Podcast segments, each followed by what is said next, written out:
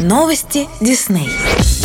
На днях создатели голосового помощника Алиса анонсировали запуск детского режима. Это означает, что Алиса научилась распознавать детские голоса и по-разному общаться с детьми и взрослыми. Если с Алисой говорит ребенок, она определяет детский контент и старается отвечать на вопросы как можно проще. Новая возможность доступна во всех умных колонках с Алисой. Алиса поставит ребенку детскую музыку, а вместо обычного утреннего шоу версию с песенками и подкастами для детей. Ребятам, которых интересуют новости, она включает новости новости радио Дисней. Голосовой помощник даже говорит и шутит с детьми не так, как со взрослыми. А отвечать на вопросы ребенка ей помогает сервис Яндекс.Кью, в котором есть специальный раздел, где взрослые понятным языком отвечают на вопросы детей. Во время разговора с ребенком Алиса включает семейный режим, в котором недоступен нежелательный для детей контент. Если родители хотят оградить ребенка от любого контента, который создавался не для детей, они могут включить безопасный режим. Алиса и раньше умела развлекать детей, просто не определяла определяла их по голосу. Если попросить, она расскажет сказку, включит мультфильм или займет ребенка игрой. А в начале 2020 года в голосовом помощнике появился онлайн-тренажер